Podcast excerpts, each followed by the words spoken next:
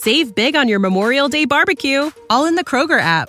Get half gallons of delicious Kroger milk for 129 each, then get flavorful Tyson natural boneless chicken breasts for 249 a pound, all with your card and a digital coupon. Shop these deals at your local Kroger today or tap the screen now to download the Kroger app to save big today. Kroger, fresh for everyone. Prices and product availability subject to change. Restrictions apply. See site for details.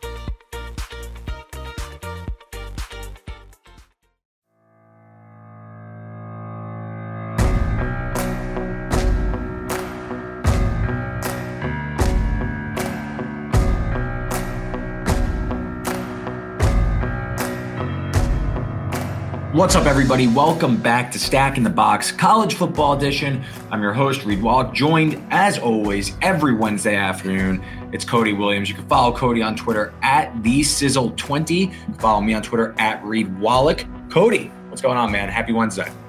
Happy Wednesday, man. Uh, I'm excited. You know, it's the home stretch. We're getting close to figuring out uh, what these conference championship matchups are going to be, a little bit more about what the playoffs going to look like. And, you know, it's the best time of year, man. No, no big. Yeah, I I think compared I, off the top of my head, compared to last year, it seems like the conference races are a little bit more defined, and we kind of know who's going to be in there, and there's a little less like uh, chaos on the way.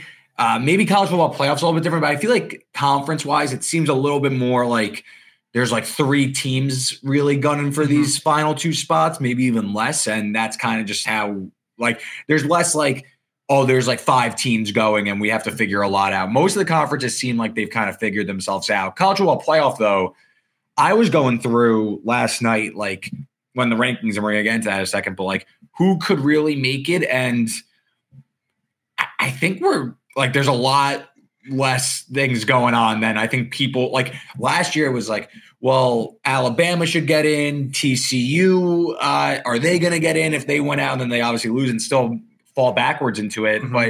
But to me, this year, six teams, seven teams could like act are like legitimately going to end up with a, a case. Like it's, it's going to be much more binary than uh, I think we had expected given last year's chaos. I think. I mean, I think it goes to eight teams. I think you got because you got to include Alabama, who's in at number eight in the latest rankings. Like you've got to include yeah. them still alive in the mix, and I think like all eight of those are alive. You could even argue nine if you want to include Louisville, because I mean, if they went out, which I know the rest of their regular season schedule wasn't great, but if they went out and then beat Florida State in the ACC championship, that's a one-loss conference champion. They're gonna have a case. I don't know if the mm. committee would put them in, but that's a case. Yeah, well, let, us get into the college football playoff ranking. Second reveal last night in uh, the made for TV style event. Uh, again, this isn't really predictive of anything. It's still very no. early in the process. There's still three more regular season games, conference championship week. But going from, let's call it 11, like you just mentioned, but Louisville is 11th, Penn State 10th, Ole Miss 9, Alabama 8th, Texas 7th, Oregon 6th, Washington 5th, Florida State fourth, Michigan three, Georgia is second, and Ohio State is number one again, despite really struggling to pull away from Rutgers there. Uh, Cody, what was your biggest takeaway from this one? And then I could kind of tie up uh, my thought on how many teams I really think could actually make it. Yeah, for sure. So I think I start with I thought Georgia was going to leapfrog Ohio State. I was in that in that camp. I feel like it was a pretty split camp coming into the reveal of whether or not that would happen. I thought they deserved it because you know you look at last week and what, what we talked about was that it seemed like the committee was looking at Ohio State and saying, okay, they have the two best wins, so they very clearly deserve to be number one. Well, now Georgia beats a Missouri team that even after this loss, they still only dropped Missouri down two spots to number 14. So they clearly respect this Missouri team. And then Notre Dame loses its third game of the season. And so that weakens that win for Ohio State. So I just thought it was like between eye test and resume, I thought that the committee would, you know, have Georgia go ahead Ohio State. And I thought it was a deserving decision. You know, I thought that was the right decision. And to see that not happening, I'm curious as to what the committee is seeing in Ohio State that I'm not because I mean, yes, the final score of that Ohio State Rutgers game is 35 to 16, but that was a legitimate upset bid for three quarters, I would say. And Ohio State's offense, until they just started force feeding TreVeyon Henderson really didn't have it once again. The defense obviously stepped up again against a pretty middling Rutgers offense, bad some might say. And I don't know. I just thought that Georgia was the more impressive, has been the more impressive team week to week this season, and then they get a signature win and don't leapfrog Ohio State. I'm not sure I totally understand that. I completely agree. I mean, you know, I'm we we both are pretty on record that we don't believe in this Ohio State team, and I don't see the real case for them being number one, especially because, like you said, their resume is now starting to look softer and softer over the passing weeks. Where um, you know Notre Dame loses at Clemson, like you mentioned. We'll see what happens with Penn State when they play Michigan this weekend. We're definitely going to talk about that game in just a few minutes. Uh, you go back though to how many teams could actually make it. And you, you mentioned eight, maybe nine with Louisville also having a path. The thing is, though, when you zoom in even further, the Pac 12, only one of those teams are getting in, whether it's Washington mm-hmm. or Oregon. Uh, SEC, only one of those teams are getting in Georgia and Alabama. This is not, you're not getting both in. The SEC isn't good enough to get both those teams in. Ohio State and Michigan, maybe you get both, but that's it top. So, like, I think we're starting to get down. Like Big Twelve is only Texas now. Mm-hmm. I I think obviously Florida State. I don't think Louisville would actually end up getting into the top four in my opinion. I think the resume is there. So we're getting down to I. You could start to piece together who's going to get in and kind of just like game theory out. All right, if this team wins, this happens, and so on and so forth. So to me, I'm a little bit. I, I think that this is going to be a little bit more routine. It's it tends to figure itself out anyway, but I think it's going to be a little bit more routine as we head down the home stretch into who's actually to make the college football playoff and who uh, is to compete for a national championship. Um, I agree with you though. I mean, I don't think it's something to go like crazy about with Ohio State no. being ranked one again, but I agree with you. I don't really see. I thought what transpired last weekend was enough to shake it up a bit. But maybe the they didn't feel like there was a need to do that because again, there's it makes no difference what it was last week versus this week. It, it's really uh, non-consequential to anything. So maybe they just didn't feel like making a change there. I didn't even listen to the comments. I I, I really don't like subscribe to the whole uh, the TV special thing. I don't either. Uh, the one I did get one kick out of. Uh, I was working during it last night, so I had to you know mm. stay around for the comments. And uh, the one kick I did get out of it was uh, Tennessee moved up a couple spots, and Joey Galloway had a real snide comment about, oh, you know, they got a big win over UConn this past weekend, so you know they had to move them up two spots. So I enjoyed that part of it, but that was about it in terms of the TV product. But no, I agree with you. I think we are. I think that what's interesting about this year's college football playoff is you know, you talk about Ohio State, Michigan, and how we've seen in years past, just last year, that Ohio State lost the game and then still got into the playoff. And we've seen that previously. Like the loser can still make it of that game, can still make it even as a non conference champion, not even playing in the conference championship game. And I don't think we're in a scenario where that's going to happen because I don't think we're looking at a team. I don't think we're going to have a two loss conference champion. Like we're going to have more than one two loss conference champion, if any. And so, like, I think when you're in that scenario, you kind of lose the case of if you didn't play in your conference championship game, then you don't deserve to be here. Because, like, Texas, if they win the Big 12 and win out, they're a one loss conference champion. Alabama, if they went out, they're a one loss conference champion. And I think it's kind of goes back to what you said about, you know, the SEC with Georgia and Alabama. The league's not strong enough top to bottom to support a non conference champion getting into the playoff. Yeah, I agree. And I think what's going to end up being the most intriguing debate and like a legitimate one at that is if Texas and Oregon run the table because you could pretty easily make a case that one of Michigan and Ohio State are going to run the table. So you have like undefeated Big Ten champion. Mm-hmm. You have let's call it undefeated Georgia. You have undefeated Florida State. Those three are auto in, no matter yeah. what. They're in with a bullet. So okay, it's the fourth spot.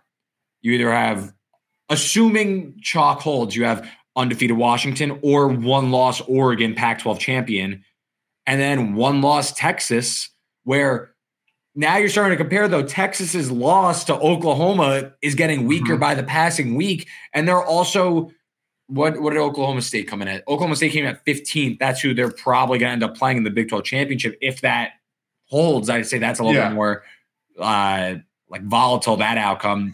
Yeah, all of a sudden definitely. Texas Texas beats Alabama. They have probably the crowning win, but all of a sudden that loss is starting to look worse. And I think you have an intriguing debate between Oregon and Texas. That's one where like that's a true spirited debate there if that's the situation that arises. No, 100% because you go on the flip side of that. Texas has a better like resume in terms of the wins. Like the Big 12 top to bottom is better than some of like the like that the schedule that Texas has played is better than what Oregon has played this season. You think? I absolutely believe that. Absolutely. I think I think I mean I would take Kansas State over half the teams in the Pac-12 this year. 100%. And Texas just beat them with a backup quarterback. Granted, they almost lost it, but you know, they just beat them with a backup quarterback. And like Greg McElroy was making this point last night on the show, another going back to the TV. He said that Alabama and, and Texas have a case to be ranked ahead of Oregon right now because of the lack of strength of schedule that Oregon has played to this point. I don't know about that. Oregon smoked Utah at Utah. That I, if we're talking about think, rankings, they're ranked 18th. I understand that, but I think that you that's their only team that's their only win against a team above 500. Oklahoma 17th though. And what and Oregon's loss was on a last uh, last minute scoring drive at Washington who's undefeated and ranked 5th and has a Heisman trophy favorite. I don't know. I don't know about this one. And See, if you think about I'm playing devil's Oregon, advocate. Yeah, that, I think like that's one where you're going to get a lot of strong opinions. Like to me, everything else seems like it's going to fall into place. But if mm-hmm. that situation, like if that uh, permutation of the playoff where it's or one loss Oregon and one loss Texas, that's like a to me like a really really hot button debate where you're going to get a lot of interesting opinions on who should get in. And if I mean, listen, if Oregon's ahead right now, which they are, they're six and Texas is mm-hmm. seventh you, you project out the rest of the schedule. Oregon throw USC out, but um, Oregon gets an Oregon State team that is ranked 12th in the college football playoff, mm-hmm. and then they play what we assume is Washington in the uh, Pac-12 championship game. Texas doesn't have those games anymore. Uh, yeah, Texas will have no opponent that even holds a candle to Oregon State and Washington. So if we're just gaming it out, Oregon, I think, has a leg up and has the inside track. Obviously, got to win out and stuff. No, 100%. But I mean, I think it's to your point that we're already getting a little heated and a little hot debating it, mm. and it mm. hasn't even happened yet. And like, I think yeah. that's to your point. Like, it's a very interesting argument because I would still contend that, you know, Texas has a win over Alabama, and then they would have a win over Oklahoma State, and they would have a win over Kansas, who Kansas is trending like they're a top 20 team, I believe, now in the current rankings. Yes, 16. So they have a win over Kansas handily. They beat they beat the absolute dog crap out of Kansas mm. too. And so like Texas has already piled up those wins. So it depends on what you value more. Like they're probably going to ha- end up with very similar resumes when you get down yeah. to it, you know? And so, and like, you know, you talk about I know the Oklahoma loss in terms of Oklahoma looks worse, but I mean that was also on a last second play, also in a rivalry game uh, at a neutral site. So like it's not you know getting blown out at home by an inferior opponent. Like talk, go back to Louisville and why you think they don't have a chance. Losing to Pitt, like not really having a chance in that game. That's why they don't have a chance. That's a horrendous yeah. loss that you're not going to recover from. They don't. Neither of these teams have that loss going against them. So I think it's a really fun debate that I I hope we get to be a part of. I hope it plays out like that because I think that's I think it's more fun when there's more divisiveness and it's not just oh yeah these are clearly like you know say Washington went on and beat Oregon again and we just have four undefeated teams. That's yeah, not fun. That's There's not no fun. debate there. Yeah. yeah. That's not fun. Then it's like who's going to just lose to Georgia and Michigan uh, in what order? Uh, right.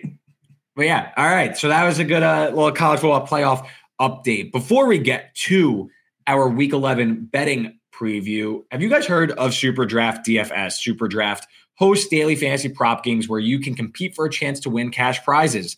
The game is simple. For each contest, you are given a pool of props for upcoming games. You pick whether it will be over or under the given total. You can choose up to eight different props for a bigger win. If you want to join in on the action, we've got you covered. Sign up with our promo code FAN, F A N, today and receive a deposit match up to $20. You will also receive a free pick in your first game. Think of it like a free square in a bingo or a free lag, a free leg in a parlay. Again, use the code FAN when signing up, not only to get you these great rewards, but also let you help out this fine podcast. This offer is only available to new customers who are 18 plus, 19 plus in Alabama, and 21 plus in Massachusetts, and physically present in valid states. Please remember to always game responsibly. Check out the episode description for the full terms of the offer. Again, use the promo code FAN and you help out the show and you get some uh, nice incentives to join SuperDraft DFS. All right. So, same thing as last week. I went four and two as I try to climb back to 500. Cody, Mhm. three and three, staying steady, hanging around. We got three weeks of regular season action. And I imagine we're going to do some sort of bowl bonanza Oh, yeah. thing where we're going to pick a bunch of games. But we still got some work to do here We're three weeks left. We have six, six uh, topics. We're going to follow a similar type as last week. We're going to talk about some of the bigger games on the board, upset picks, sickos picks, of course. And we're going to start, though, with what's been working for us. Past two weeks, we both won on these. So our favorite total bet. Cody, where are you going for this one?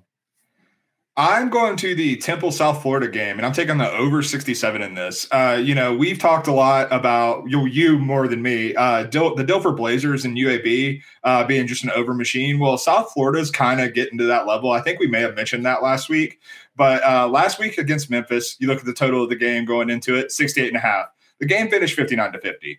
Before that was a weird game against UConn, but the week prior to that was against A- FAU. Total was at 60 and a half. Game finished 56 14. Week before that, it was U- USF UAB. Total 68 and a half. Game finished 56 to 35. USF's just been an over machine, kind of in the same vein as UAB, because they play with the fastest pace in college football. They average USF averages the most plays per game, and I'm pretty sure it's close to like by five plays per game. Like they're just running at a breakneck pace right now. But on top of that, their defense is not good. Uh, they rank outside of the top 90 in EPA per rush and EPA per dropback defensively. And they're going up against this Temple team that has he- seen some better days, definitely. But they got EJ Warner back, Kurt Warner's kid. He's back in the fold. He came back last week after being injured and out a few weeks. And he makes this passing offense at least functional. And I think with the pace this game's played at, and then you look at Temple's defense, uh, Temple's defense is one of the worst in the country. They're outside of the top 125. Reminder, there are 133 team, FBS teams. They're outside of the top 125 in EPA per rush and EPA per dropback defensively. And when you look at the pace, Temple also plays at, a, I think, the 38th fastest pace in the country. I just don't see how this game doesn't end up like I have it going into the 80s. But if I get into the 70s, that's fine too. I just over 67. Yeah, no, I agree with you. This uh, this game should be a shootout. USF, like you said, the pace uh, really just they're playing such a uh, Alex Golesh, who comes from Josh Yeah. Heupel's Tennessee offensive staff, uh, has like immediately implemented uh, that type of scheme where they're going to play super fast, but also on the defensive side, they blitz a ton and it leaves them susceptible to like big plays on the backside. So uh, EJ Warner could definitely cook. And this is a Temple team that I was super high on going into the year. Uh, Yeah. I took their win total over. I clearly whiffed on that one. If they win out, I actually could hit, but I, I'm not counting on it. Uh, but EJ Warner got banged up also. Mhm. The offense kind of sputtered early, but it looks like now that Warner's healthy, they are starting to pick it up a little bit. Uh, one, I think it was like 32 18 against Navy last week. So I, I like your overlook here. Uh, you mentioned the Dilfer Blazers, and where where else would I go? Favorite Where total else? bet? It's obviously UAB Navy over 54. This thing is unbelievable. Every week, UAB overs. I don't under it- Mhm. every week. It is an absolute cash cow. Uh, we're coming off a game where UAB beat FAU 45 to 42 uh, at home. So we're gonna go to this again. And I know you're saying to yourself, oh, but Reed like Service Academy, triple option, slowest tempo in college football. There's no way that there's gonna be enough plays to get this over. Again, you're playing UAB. It's going over. Don't worry Mhm. about it. They can't. They, it, it does not matter, especially when you have this type of matchup where it's going to be strength on weakness, and on the other side, it's going to be that UAB strength against Navy's weakness. So let's start with the Navy side. Triple option. We know all they want to do is run. They want to push downhill. UAB, 131st in EPA per play. That is the third worst mark in the entire country. They are 130th in success rate. They are bottom five in defensive line yards. So defensive line yards is basically are you being pushed backwards? Are you like getting the first? Are you pushing the offensive line back, or are you being pushed backwards? UAB is bottom five in that. Navy, all they want to do is push the defensive line backwards. So uh, I think Navy's going to be able to hit a bunch of explosive in this in this game. Now talk about the other side. I mean, I've sung the good graces of Trent Dilfer and Alex Mortensen all season long. Jacob Zeno, I mean, last week was ridiculous. I think he passed like 430 yards. Top 35 in EPA per play, 31st in success rate. Offense is going to cook. What does Navy struggle at? Defending the pass. Mhm. 113th in EPA per pass allowed. We've seen them really struggle throughout the year against teams that can pass. You were just talking about Temple. EJ Warner was able to cook in this game. You go back and you look for like specific instances of where Navy struggled. Sam Hartman cooked them in the mm-hmm. opener in uh, to 42 points. Memphis moved the ball at will, 28-24. USF, you're talking about fast-paced, explosive offense, 44 points at Navy. So Navy, they're going to struggle to slow down this UAB passing game, but UAB is also going to struggle to slow down Navy's run game. Still for overs. Absolutely. Just yeah. No. Blindly bet blindly bet them and profit. That's it. hundred percent. And like we've talked about, you know, and when we talked about the service academy unders last week, you mentioned that, you know, Navy and Army are kind of they're not abandoning the triple option. They're still triple option based by a large margin, but they are incorporating more passing things. So like it's not just like entirely slow pace clock running the entire time. And with this total at 54 in a UAB game, that's just disrespectful to the Dilfer over. It's, it's unbelievable. I, I, mean, listen, thank you. I I've had a slow oh, start yes. to the year, so I'll take the free. I'll take the free bets where I could get them. Absolutely. Uh, after starting our week 11 uh, betting preview with uh, two AAC games, uh, let's talk about one of the bigger games on the board. Uh, one of the biggest games of the season we're going to see. It's mm-hmm. Michigan taking the trip to Happy Valley to take on Penn State. Michigan uh, money came in on Penn State this afternoon. Michigan now about a four point favorite, total sitting at 44 and a half. Yep, 44 and a half, 45 if uh, at certain books, depending on how you want to treat this game. Um, Cody, what are your thoughts on this one? Michigan, it's going to be their first time playing a ranked foe this entire season. So I think there's a lot of conversation around that. Like, how good is Michigan really? Mm-hmm. Um, Penn State, the one time that they played a rank oppo- ranked opponent, though, they struggled quite a bit. Uh, the offense yes. didn't score until the final minute. The defense held up all right, but again, we are just off talking about how much Ohio State's offense has struggled. Uh, Cody, how do you see it? Uh, I'm taking Michigan minus four, man. I just I understand that the Wolverines have not played anybody, and that you know the first time you're seeing like a quality quality opponent, like a high end quality opponent, it being on the road in a place like Happy Valley, that might scare some people. It does not scare me. I expect Drew Allar to actually play a little bit better than he did in that Ohio State game. I think he kind of got deer in the headlights a little bit in that first ranked on ranked matchup in the Big Ten and that first time for him to prove himself.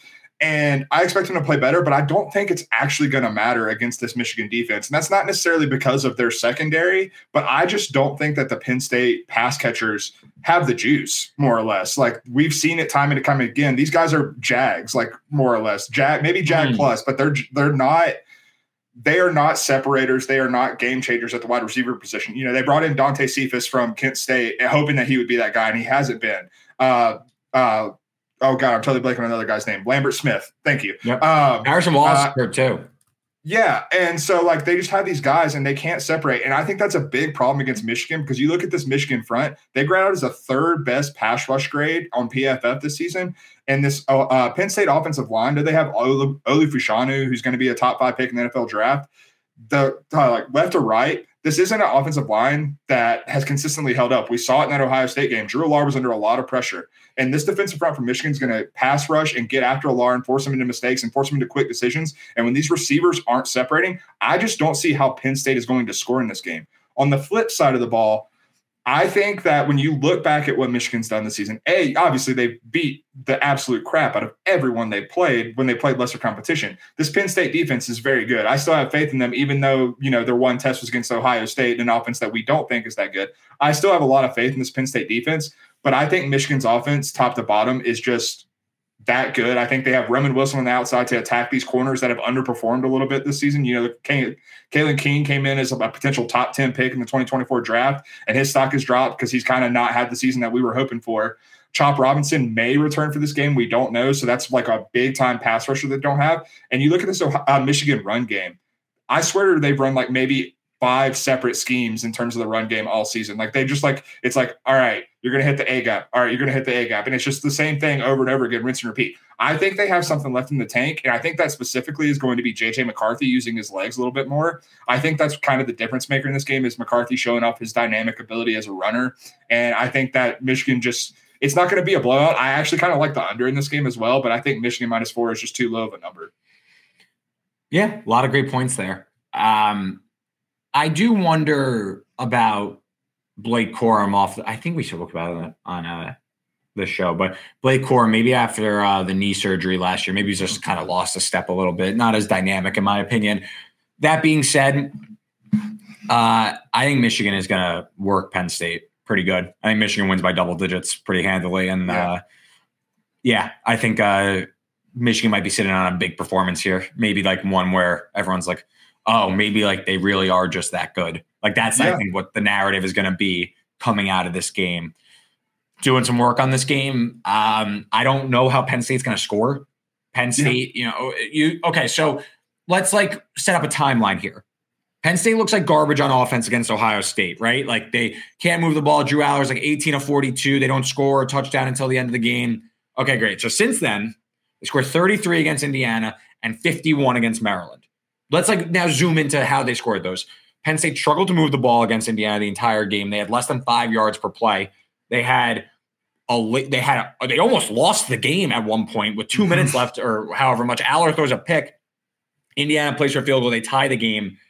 Allar hits one of his very few deep or explosive creates an explosive play, touchdown Penn State, then a safety, which I'm well aware about because I bet the Penn State team total over in that game. And if they would have just picked the ball up for a touchdown, it would have hit, but it was a safety regardless.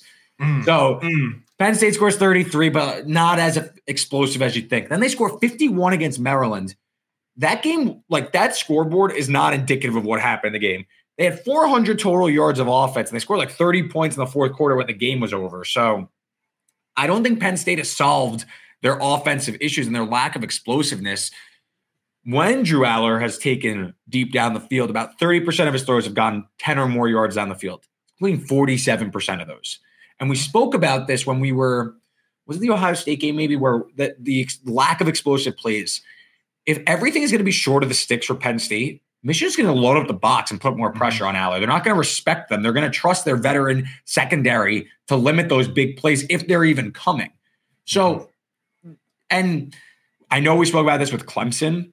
When you don't have an explosive play threat and you can't generate those, put so much pressure on your team to mm-hmm. sustain mm-hmm. nine, 10 play drives, get into a rhythm, stay ahead of schedule, again, especially against like what top five defense in the country at worst. Yeah. I just don't see where Penn State's scoring. Now let's look at the other side. Because I think Penn State, they're obviously a very good defense, but I think they're worse than I had expected this season. And, and when I was like diving into this game, their coverage grade looks really good. They grade out, according to Pro Football Focus, the 25th best coverage unit in the country. I, I, looked a little bit deeper into that though, and a lot of that is based on their ability to dominate the crappy opponents that they've played. When they have played teams that are top half of the country in EPA per pass, so not even like a high bar, I'm saying, just like passing games with a pulse. That's four teams. That is Ohio State, West Virginia, Indiana, and Maryland. Those four teams. Penn State has a coverage grade of 62 out of 100. That would be, if you extrapolated across the entire season, 125th in the country out of 133 FBS teams. So Penn State, they don't look as good when they're playing teams with a competent passing game. So we said Penn State can't score and we, they can't uh, generate long sustaining drives. We think that their secondary is overrated. So can JJ McCarthy pick it apart? Oh, absolutely, Cody. Absolutely. I've said JJ McCarthy. I think he's the best quarterback in college football this year. He's number three in adjusted opponent adjusted EPA per play. Also, we're talking about like that vertical passing game. 37% of JJ McCarthy's throws have been 10 yards or further. He's completing 66% of those. Yeah. And like we, we, were fawning, we were fawning over Jalen Milroe completing 60% of those throws, and McCarthy's got a higher completion rate there. I, I think Michigan is going to pull away early, sit on this one, and suffocate Penn State. I think they win by like two scores. I, I think I, I don't know how you're like lining up to bet Penn State here with the way their offense has proven that they can't move the ball. I guess you're saying, yeah, Michigan's overrated. They haven't played anybody, but they've won by an average margin of 31 points per game. I that's what I'm you, saying. You, it's you, I think you could th- like if they struggle to win these games, that's one thing but it's the manner in which they are destroying these teams that I mm-hmm. think it actually will carry over into this game. And I mean, we're talking minus four here. You really have to hope that Penn State's defense has. Uh, I, you mentioned the injuries to Chop Robinson. Um, maybe he's back, but I don't know. I just don't see it. You got to think like Penn State could force a few turnovers or something if you think that they're going to cover. No, 100%. And like when I'm thinking about dominant teams, if they haven't played a tough strength of schedule like Michigan in, in this instance, what you want them to do is absolutely dominate and like leave no doubt that they're far and away the better team. And that's all they've done. Like they literally have not shown weak, uh, weakness this entire. Like even the game against Bowling Green when JJ McCarthy for whatever reason started pissing down his leg and throwing three interceptions for reasons I. It's still the wildest like stat line I've seen all season was JJ McCarthy three picks against Bowling. Only Green. three interceptions but, on the year. Yeah, I know it's crazy. Against like a a subpar MAC team. What a wild world we live in. But um, like I just don't see Penn State being able to score. I wrote in my notes, and I behind the curtain, I write some jokes to myself just to keep me in good spirits when I'm doing my notes. And I wrote this this line should be above a touchdown, and I'm I would still take it. Like it should like I don't understand where this line is coming from unless it's just a complete distrust of Michigan, which I don't fall in that camp. I just don't. Yeah, and if you want, like, I'll move on a sec, but I think the sign stealing thing is starting to hit a point where we're losing rational thought. It's losing a lot of steam, and it's mm-hmm. nothing more than a yeah. sideshow. I think the way Michigan's handling it isn't a distraction. It's like it's like it's like something else going on with the team, and I don't think based on how the team is operating and how this is starting to be covered, you're starting to see now like, oh well, like Penn State, Rutgers, and Ohio State were like sharing like they're opening Pandora's box. That was something that mm-hmm. I've said this past week, and I know Dan Wetzel of Yahoo Sports did a good article, kind of said like, yeah, Big Ten is starting to like fumble this a little bit, and I think that they actually now are need to kind of nip this in the bud and push it off until the offseason. After JJ McCarthy cooks this weekend, and Michigan puts probably the most impressive win on this calendar year on the board JJ McCarthy Heisman, he's drifted out to like 16 to 1 at FanDuel for one. I, I saw one reporter said like he has a vote and he's like just not voting for JJ McCarthy. Okay, that's cool. But um, I think McCarthy's Heisman campaign hasn't even started yet. He has the two biggest games left in the regular season across the entire country. If yep. Michigan is as good as we think, and McCarthy plays as well as I expect him to on Saturday, he will go back to being like probably the second choice, maybe third choice behind Nix and Penix, assuming they win this weekend. Um, like in short order, I think it's absolutely ridiculous. He has the same odds as Jayden Daniels. Jayden Daniels has a better chance to win the Heisman as I do. Like he has zero chance. So yeah, um, I think people are just caught up in the sign stealing story, and I actually think it's going to really start to go away. And uh, based on the reporting, it seems like the Big Ten's losing steam in this investigation, and I think Michigan's going to survive this. Uh, this bleep storm, and McCarthy's going to come out the other side, and he's still very live for the Heisman. Guys throwing eight fourth quarter passes this entire season. If, yeah. if Michigan runs the table, and I'd say if Washington loses a game, if Washington runs the table, Penix will probably win, and rightfully so. But like, if this becomes like a Bo Nix, JJ McCarthy debate, that doesn't pass the smell test for me. Like, right, a one loss Pac 12 with like really good stats against like against an undefeated like uber efficient quarterback on like the best team in the country just don't know if that like really uh sits right with me no it definitely doesn't and like going to the point about like you know the sign stealing stuff i think my, one of my hot takes that i'm formulating is that uh I think we're going to drift towards, especially after this game, when I like we both agree that Michigan's going to win handily. I think after this game, we're going to see the narrative kind of shift to oh, did it actually matter that much? Because like, there's no way they're stealing signs right now because like, like the, the, yeah, yeah, you would hope. Um, but like with you know all the focus being on them, there's no way they're doing it. If they go out and they're still dominant and they're still doing this, like I think the narrative is going to shift to where people just care less because it's like, oh, maybe Michigan's just that damn good. Yeah, great stuff there on Michigan Penn State and the Heisman Trophy. Save big on your Memorial Day barbecue, all in the Kroger app. Get half gallons of delicious Kroger milk for 129 each, then get flavorful Tyson natural boneless chicken breasts for 249 a pound, all with your card and a digital coupon. Shop these deals at your local Kroger today or tap the screen now to download the Kroger app to save big today. Kroger, fresh for everyone. Prices and product availability subject to change. Restrictions apply. See site for details. All right, let's go. I, we mentioned the Pac-12 just now. They or first, let's get to SEC. Georgia, Ole Miss. Georgia takes care of business against Missouri. I think Missouri put together a really strong effort. Kind of just ran out of gas. Yeah. Uh, Georgia wins, doesn't cover, and now welcome Ole Miss, a team that I, I thought was going to just absolutely run away with the game against A and M. Block kick, return for a touchdown for A and M ends up being a game. Ole Miss is a game-winning touchdown drive. Ole Miss goes uh, between the hedges here, night game, catching 10 and a half, total of 58 and a half. Cody, how do you see it? I'm taking the dogs in the 10 and a half. I think Ole Miss is one of the biggest frauds in the country, if I'm being completely honest with you.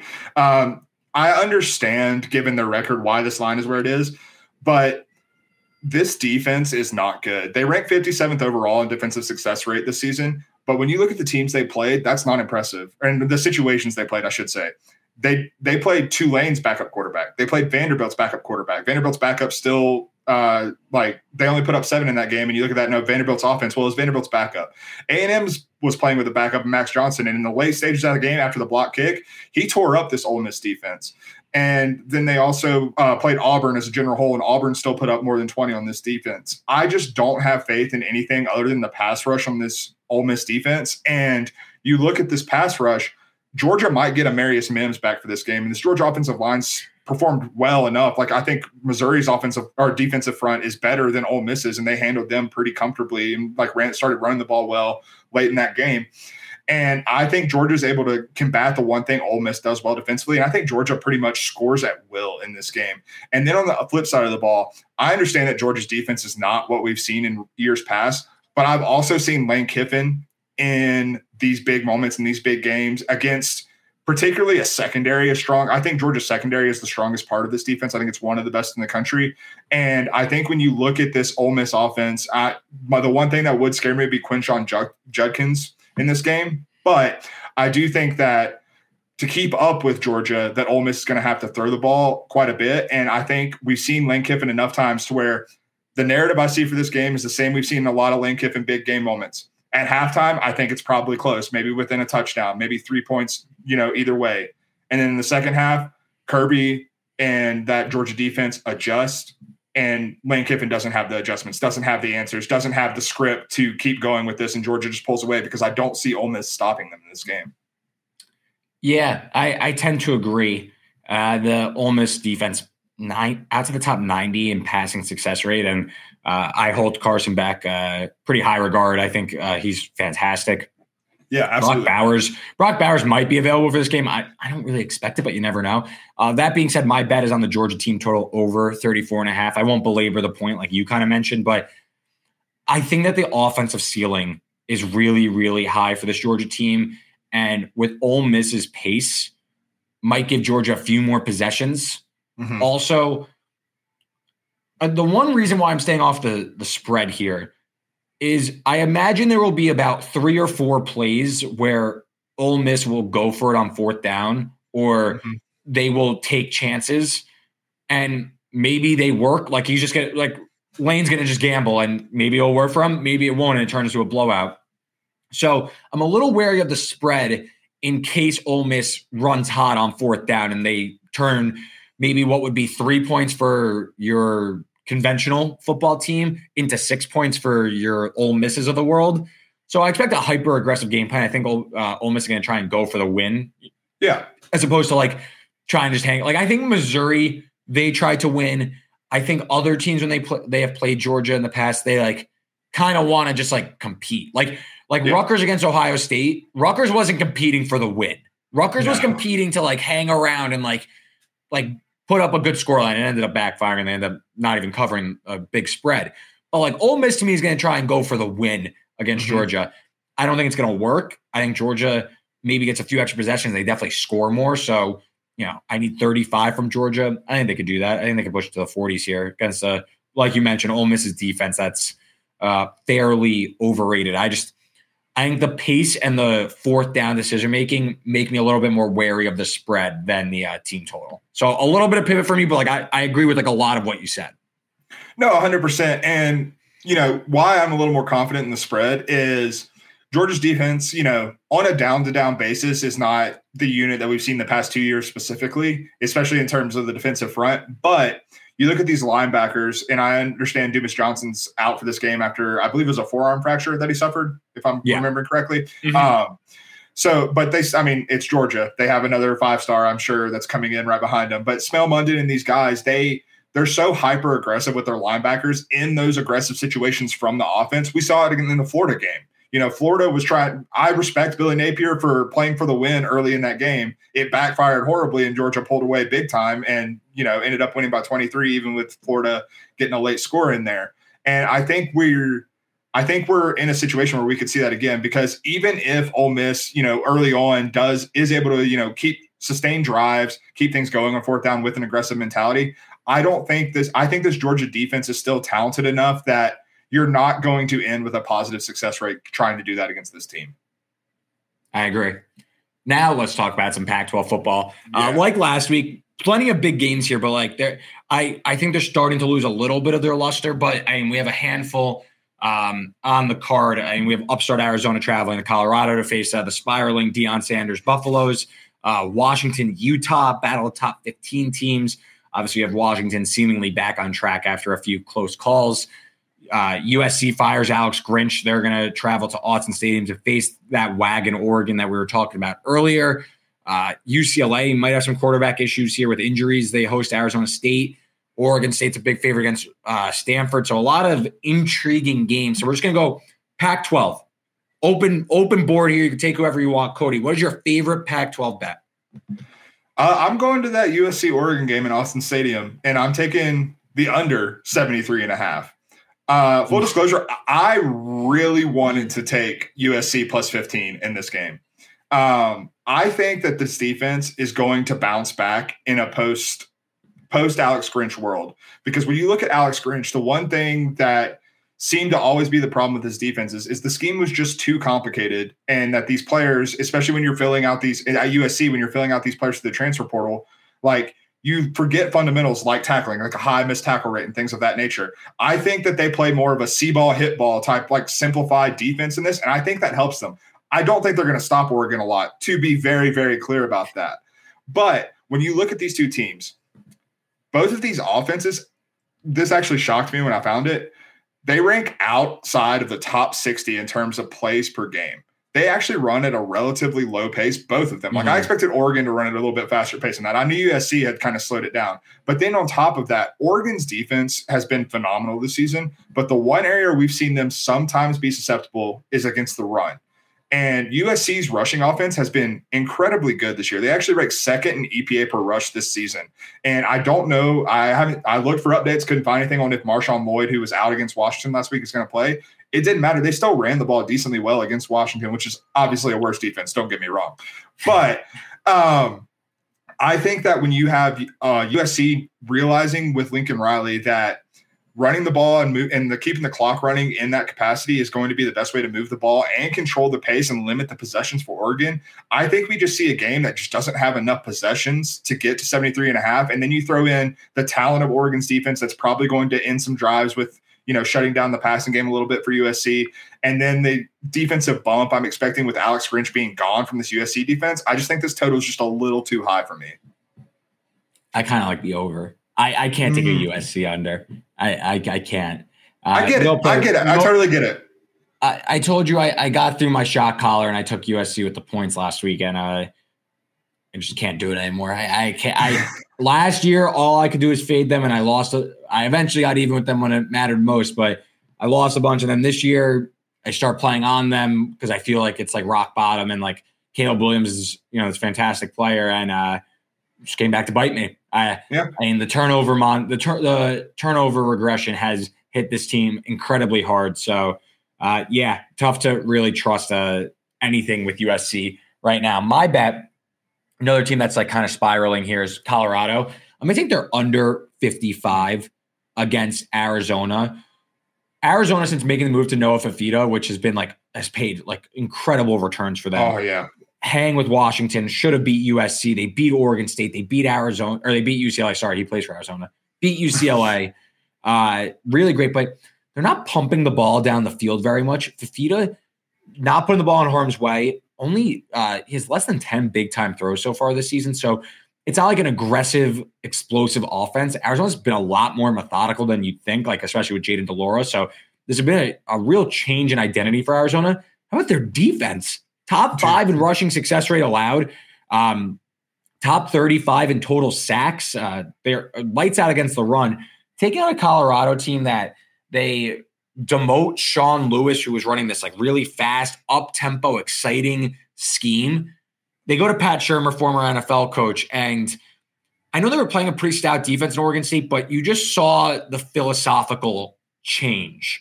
Shedeur Sanders only ran 30, or he only uh, had 39 pass attempts. I think they're starting to think, I think Deion's starting to maybe think like, let's try and keep Shedeur out of harm's way. He's taken more sacks than any other quarterback in the country so far this year.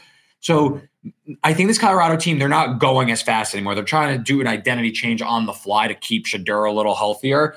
It's a little like hypo, uh, on that's a kind of my hypothesis on this. Not to mention though, just Colorado as a whole, outside the top 100 net yards per play. So this offense isn't as high flying as we thought. And now they're playing another really stout defense. I think they're going to struggle to move the ball. On the other side, Arizona, just again, they're not as explosive as you would think when Jayden de Laura was under center and how they performed maybe over the last like year and a half plus. This is a different offense with Noah Fifita taking over. They're hyper efficient. They're top 5 mm-hmm. in success rate, but they're out to the top 100 in explosive rush and pass rate. So I think this might be a slower paced game. I think Arizona shuts it down. I, I think Arizona wins and covers because Colorado's in a bad way right now, but like more in the neighborhood of like similar to what last week's score was against Oregon State, kind of where Oregon State kind of went ahead and sat on it and it was 26 19. Like I could see a score line where Arizona's in like the mid to high 20s and Colorado like gets like two touchdowns tops. And uh, yeah. Arizona kind of takes a lower scoring game uh, with them with the win. No, 100%. I actually I would be terrified to take Arizona covering in this game. And the really? reason is I kind of like Arizona to cover. So, I mean, if I was going to, I, let me be clear. I'm terrified of a side in this game. I don't want to take a side in this game. You have the right play in this game because when I look, going back to what you said about the offensive coordinator switch and going back to, or going to Pat Shurmur calling the plays, I think it is a what you said, trying to protect Shedeur a little bit, but I also think it's Deion and initially I was very confused because Sean Lewis is a great offensive mind. And like, I was like, why are you demoting your best assistant coach? You know, this doesn't make a whole lot of sense to me. But when I look a little bit deeper at it, I believe, and I look at the last week's game against Oregon State, I think it's a play to try and allow more variance in limited possessions. They're playing at a much slower pace now. They're limiting possessions. And if they can create a turnover, that puts them, if they're limiting possessions and not playing at this breakneck breakneck pace that they were under Sean Lewis, then that potentially gets them within this. And so, and it also makes them really liable to backdoor cover cover like they did against Oregon State last week. And so, like that's why I'm terrified of either side because I think this pace, the pace that they're playing under with Shurmur, I think is devised basically to play to cover and potentially if you get some lucky bounces to be in the game to win a game that you really otherwise wouldn't have a chance in, especially if you were still playing at that fast pace. Yeah, Colorado, uh, 58 offensive plays last week, mm-hmm. uh, only 4.1 yards per play. Uh, against Oregon State, they lose 26 19. Uh, let's do some upset picks. Uh, yes. Last week, we both took ours home. BC, for me, smaller underdog, and then you hit uh, the Bedlam, the Bedlam right. Pooch. Oklahoma State winning outright, like plus 195. Awesome bet from Cody. Uh, how are you going to follow it up this week? So I'm getting less aggressive this week, but uh, you're, you're gonna try to sit on the win. It, it, honestly, it's not that. It's that uh, there are a lot of big spreads this week. I don't know if you thought had the same thing when had the same thought when you were looking around, or teams that you just don't think really have a chance if they're within like a manageable number. But I'm going with Nebraska plus two and a half at home against Maryland. Uh, Maryland might be on quit watch, man.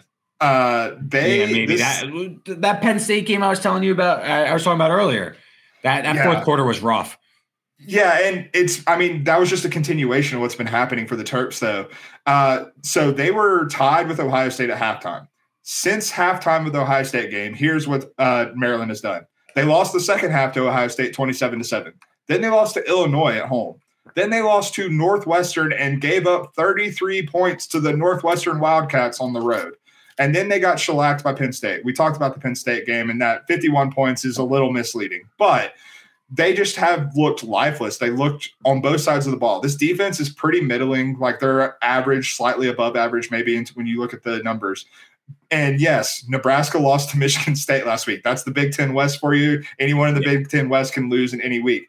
But Nebraska is the best defense that Iowa or not Iowa. God, sorry, I'm getting ahead of myself.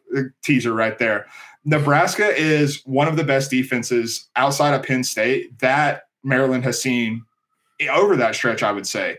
And then on top of that, you look at this Nebraska offense, and obviously we talked about Heinrich Haarberg. They're basically running the triple option.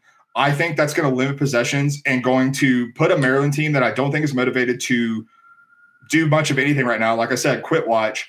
I think that is just going to limit the possessions and keep this game close. And I think Nebraska just cares more. They're fighting for bowl eligibility. This win could get them bowl eligible. It's at home, it's in Lincoln. I don't see this Maryland team caring enough to cover as a road favorite in this spot. I agree. And it's like kind of, I was thinking Michigan State missed my card last week, but uh, Michigan State is a home dog. And like Nebraska, why was Nebraska a road favorite in that game? I that did, that didn't yeah. pass the smell test to me. But it's the same kind of concept here. These middle to bad, I mean they're all bad, but this like middle of the pack Big Ten. Why are certain teams laying points on the road against a what seems to be at least a competent Nebraska team? I'm not gonna say they're any good, but at least they're they seem yeah. to have like their ducks in a row at least. They're playing hard. They're just lacking and uh, talent. Like, yeah, they're just lacking talent. Maryland's yeah, the opposite. They have plenty of talent. They're just not playing hard. Yeah, and I mean, I'm in that spot, especially in Lincoln, which I mean, you know, say what you will about what Nebraska's been. Lincoln is a, a tough place to play on the road. Like it's in the middle of nowhere. You're not doing anything, and all you have is just a bunch of Nebraska fans yelling at you. Like it's not a fun and, place to play. And you know what? Like say what you want. Maybe this is me like subscribing to the narrative too much, but all these like Matt Rhule social clips of him like giving like inspiring speeches and stuff, like it seems like them qualifying for a bowl would be like a really real. I mean, yes. first of all, it 100% is. I'm not taking anything away from them, but it seems like Matt Rhule has this team bought into where, hey, let's like make a bowl this year, and like you know we could take that momentum with us into year two of the Matt Rhule era. So I like completely agree with you here. Yeah, and I mean, you look at especially with how they started because they started the season 0 and 2, getting blown yep. out by Colorado. And yeah. we look at Colorado now, and that loss looks way worse than it did even at the time. And yeah. like for them to get to this point where this win would give them bowl eligibility, like that's a real galvanizing thing. And I mean, let's be honest, I was inspired by some of the Matt Rhule clips I've seen. Like, yeah, you know, I, I go, outside, go outside and uh, hit the hit the bag. oh, absolutely, yeah. We've got the sled out there. We'll get going. All right, uh, my upset pick. Uh, I, I love this team, and I'm just going to keep riding them until the well dries up. Give me New Mexico State plus four and a half against Western Kentucky. Uh, yeah. This New Mexico State offense with Diego Pavia in his second year as a starter has really, really taken off. They're top 15 in EPA per rush. and this team is humming on offense. I mean, showing up in the results, they, you know, they beat Middle Tennessee as a small home favorite. They win at Louisiana Tech as a dog. They smoke UTEP on the road. They beat Sam Houston State. They beat FIU. That's five wins in a row, all in conference play. They win this one. They're likely in the Conference USA title game. I think that's enough motivation against a Western Kentucky team that is trending in the complete opposite direction. Uh, just mentioned how good this New Mexico State run game is. Uh, Diego Pavia, the quarterback, he does a lot of running. Monty uh, Watkins, Jones, Western Kentucky, 114th in EPA per rush on defense. So really the weak point of this Western Kentucky defense is against the run. I think New Mexico State could run all over this team. And I know Austin Reed, last year's uh, national leader in terms of passing yards. Anybody seen what Austin Reed's been doing the last few weeks and how this Western Kentucky team has performed? Uh, they, first of all, they're struggling in all second half. So even if New Mexico State is trailing early, Western Kentucky's falling apart in the second half. But they nearly blow a four touchdown lead to Louisiana Tech. They blow a lead to Jacksonville State and lose that one. They got smoked by Liberty. And then they beat UTEP on the road. But so they went 21 13. One of the ugliest games of the year. I like don't even know what happened in this game, but no scoring until the middle of the second quarter. West Virginia was down 3 nothing at halftime. Uh, you know, they were outgained on a yards per play basis. I just I think that this Western Kentucky team might be running out of gas There's been a lot of turnover in terms of the coaching staff over the last several years. I think that this team might be worse than we were led to believe as we get more and more data on them. This New Mexico State team, the complete opposite. I think that they are trending up with that run game. So, yeah, I like New Mexico State to win this one outright. Definitely cover. No, 100%. I, I love this pick as well. Um, I want it to be a little different. You got your picks in first, but I had this one circled as well. Um, and you can't you can't underestimate the New Mexico New Mexico State vibes. Uh, with that win last week, they're now bowl eligible for in back to back years. Do you know when the last time that happened was for New Mexico Could State? not tell. Could not tell you. 1959 and 1960. It's been 60 year. years. So like that's I mean the vibes could not be higher for Jerry Kill's team right now. But on top of that, like when I look at this Western Kentucky team, people are still looking at you know what Austin Reed was last year, what this Western Kentucky offense has been at times.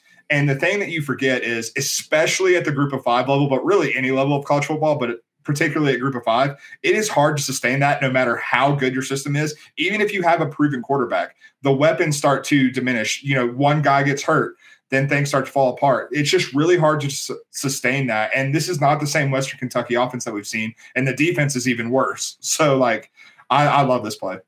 It's not your father's Western Kentucky offense. Uh, That's right. uh, let's do our sickos pick before we get out of here. You, you teased it before, but uh, this is this is pretty sick. I think. Yeah, I mean, it's an Iowa football game, so of course it's sick. Uh, yeah. Iowa team total under 14 and a half against Rutgers. Uh, Reed, trivia question for you. Who's the offensive coordinator in Iowa for the rest of the season? I actually have no idea. I completely it's, like unsubscribed from it uh, after they fired Ferentz. Oh, he's finishing out the year. It is still Brian Ferentz. Oh, it's still. so, so why they make that? Why they put that uh, press release out there? No idea. But now you have the worst offensive coordinator in America coaching as a lame duck. And we've seen it over the past two weeks. Against Minnesota, they scored 10 points. And last week in the win against Northwestern, they scored 10 points. Rutgers grades out as a better defense than both of them. We have seen nothing from the 131st ranked success rate offense this entire season. They can't run the ball and they can't pass the ball with any kind of uh, consistency on this Iowa offense. Rutgers does struggle a bit against the run, but they are still better than Minnesota and Northwestern in terms of success rate against the rush. I think, and then their pass defense has actually been really, really good this year, Rutgers. And I don't like, I think that could lead to turnovers. I just don't see a world where against a competent defense, perhaps any defense, if I'm being really honest at this point, where Iowa scores more than two touchdowns. I understand with Iowa, the big fear is always pick six or something ugly because it is Rutgers and their offense has been a little hit or miss, and this Iowa defense is still very good. I honestly don't care. I just do. I do not see this team. I think this is another slugfest. The game total is at 28 in some books. Yeah, yeah. 20 control, freaking eight. yeah. well, I mean, you know, they put it 29 and a half last week and they scored the, the game into 10 7. So they have to keep pushing it down. And uh, 14 and a half is, I don't understand where that number is coming from. And I'm, I'm, if I'm getting the hook over two touchdowns, I'm taking it every single time just crazy. There, it's literally like uh, like Stone Age football. It's it's just out of control. It's like uh, when the last time New Mexico State made a bowl game. Uh, the back, back yeah, exactly. uh, my sickos pick. I, I, I, this is the first week all year where I like I saw the opening odds and like I felt like it was like it, we're starting to get like good here. We're like yeah, the market's starting to like take shape, and I'm like okay, like there's there's less to fire here. You know, I'm like I, I'm a high volume uh, type of yes. better. So not as sick, but pretty random. And I want to give some love to this team anyway. But Texas State minus one against Coastal Carolina. I don't think Grayson McCall is going to play. He had a really serious injury a few weeks ago, the concussion. Yeah. He got stretchered off. It was super serious. I know Coastal Carolina has like two wins now without him, but they beat Marshall, who quit, and they beat Old Dominion, who's pretty bad anyway, one of the uh, bottom half of the Sun Belt teams. This Texas State team has been really good all year. The offense has been electric with GJ Kinney, their top 20 in explosive play rate. And the defense, mm-hmm. top 30 in uh, tackles for loss this season, super aggressive. The Coastal Carolina offensive line really struggling all year to get any sort of push. Uh, questionable play calls from first year coach Tim Beck. I think like this is where there's a little bit of a correction for Jarrett Guest, and we see that drop off from McCall to Guest. So I like Texas State here. I think you're getting the better team to simply win the game. I don't put much uh, into the coastal Carolina uh, on the light blue turf, the Smurf turf, or what is it, like a baby blue Smurf turf. Um, I, I think Texas State's good here, and they just simply win the game. So I'll take them as my sickos pick. Not that sick, but uh, you know, I, I think that we'll do what we have to do. I think it's on like ESPN Plus and whatever. So uh, you know, you have to go hunting for this one. That's probably a baseline for the sickos pick. Oh yeah, we've uh, we've got the streaming options because I'm pretty sure Iowa's on uh, Peacock. So yeah, it's the streaming sickos pick this week.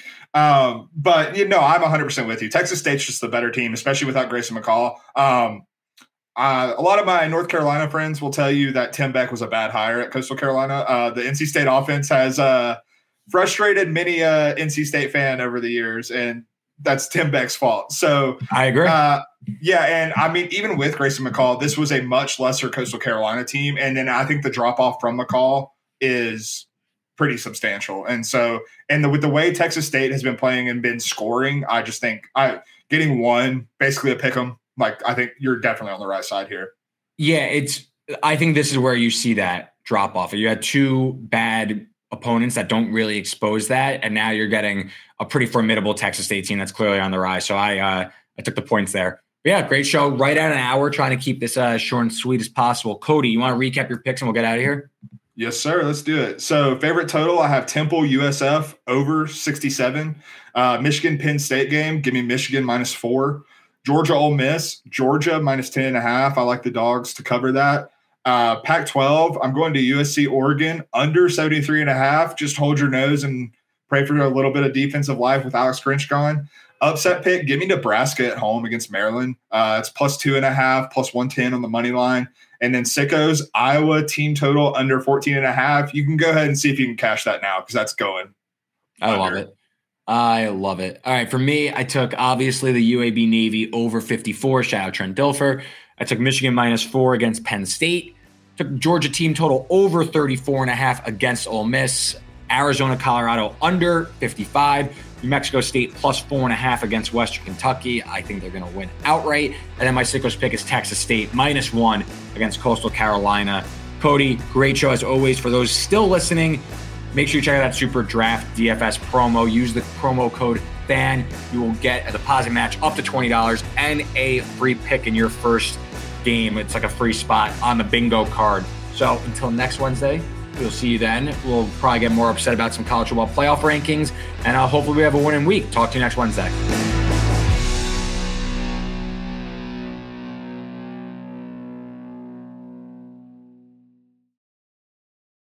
Save big on your Memorial Day barbecue, all in the Kroger app. Get half gallons of delicious Kroger milk for 129 each, then get flavorful Tyson natural boneless chicken breasts for 249 a pound, all with your card and a digital coupon. Shop these deals at your local Kroger today or tap the screen now to download the Kroger app to save big today. Kroger, fresh for everyone. Prices and product availability subject to change. Restrictions apply. See site for details.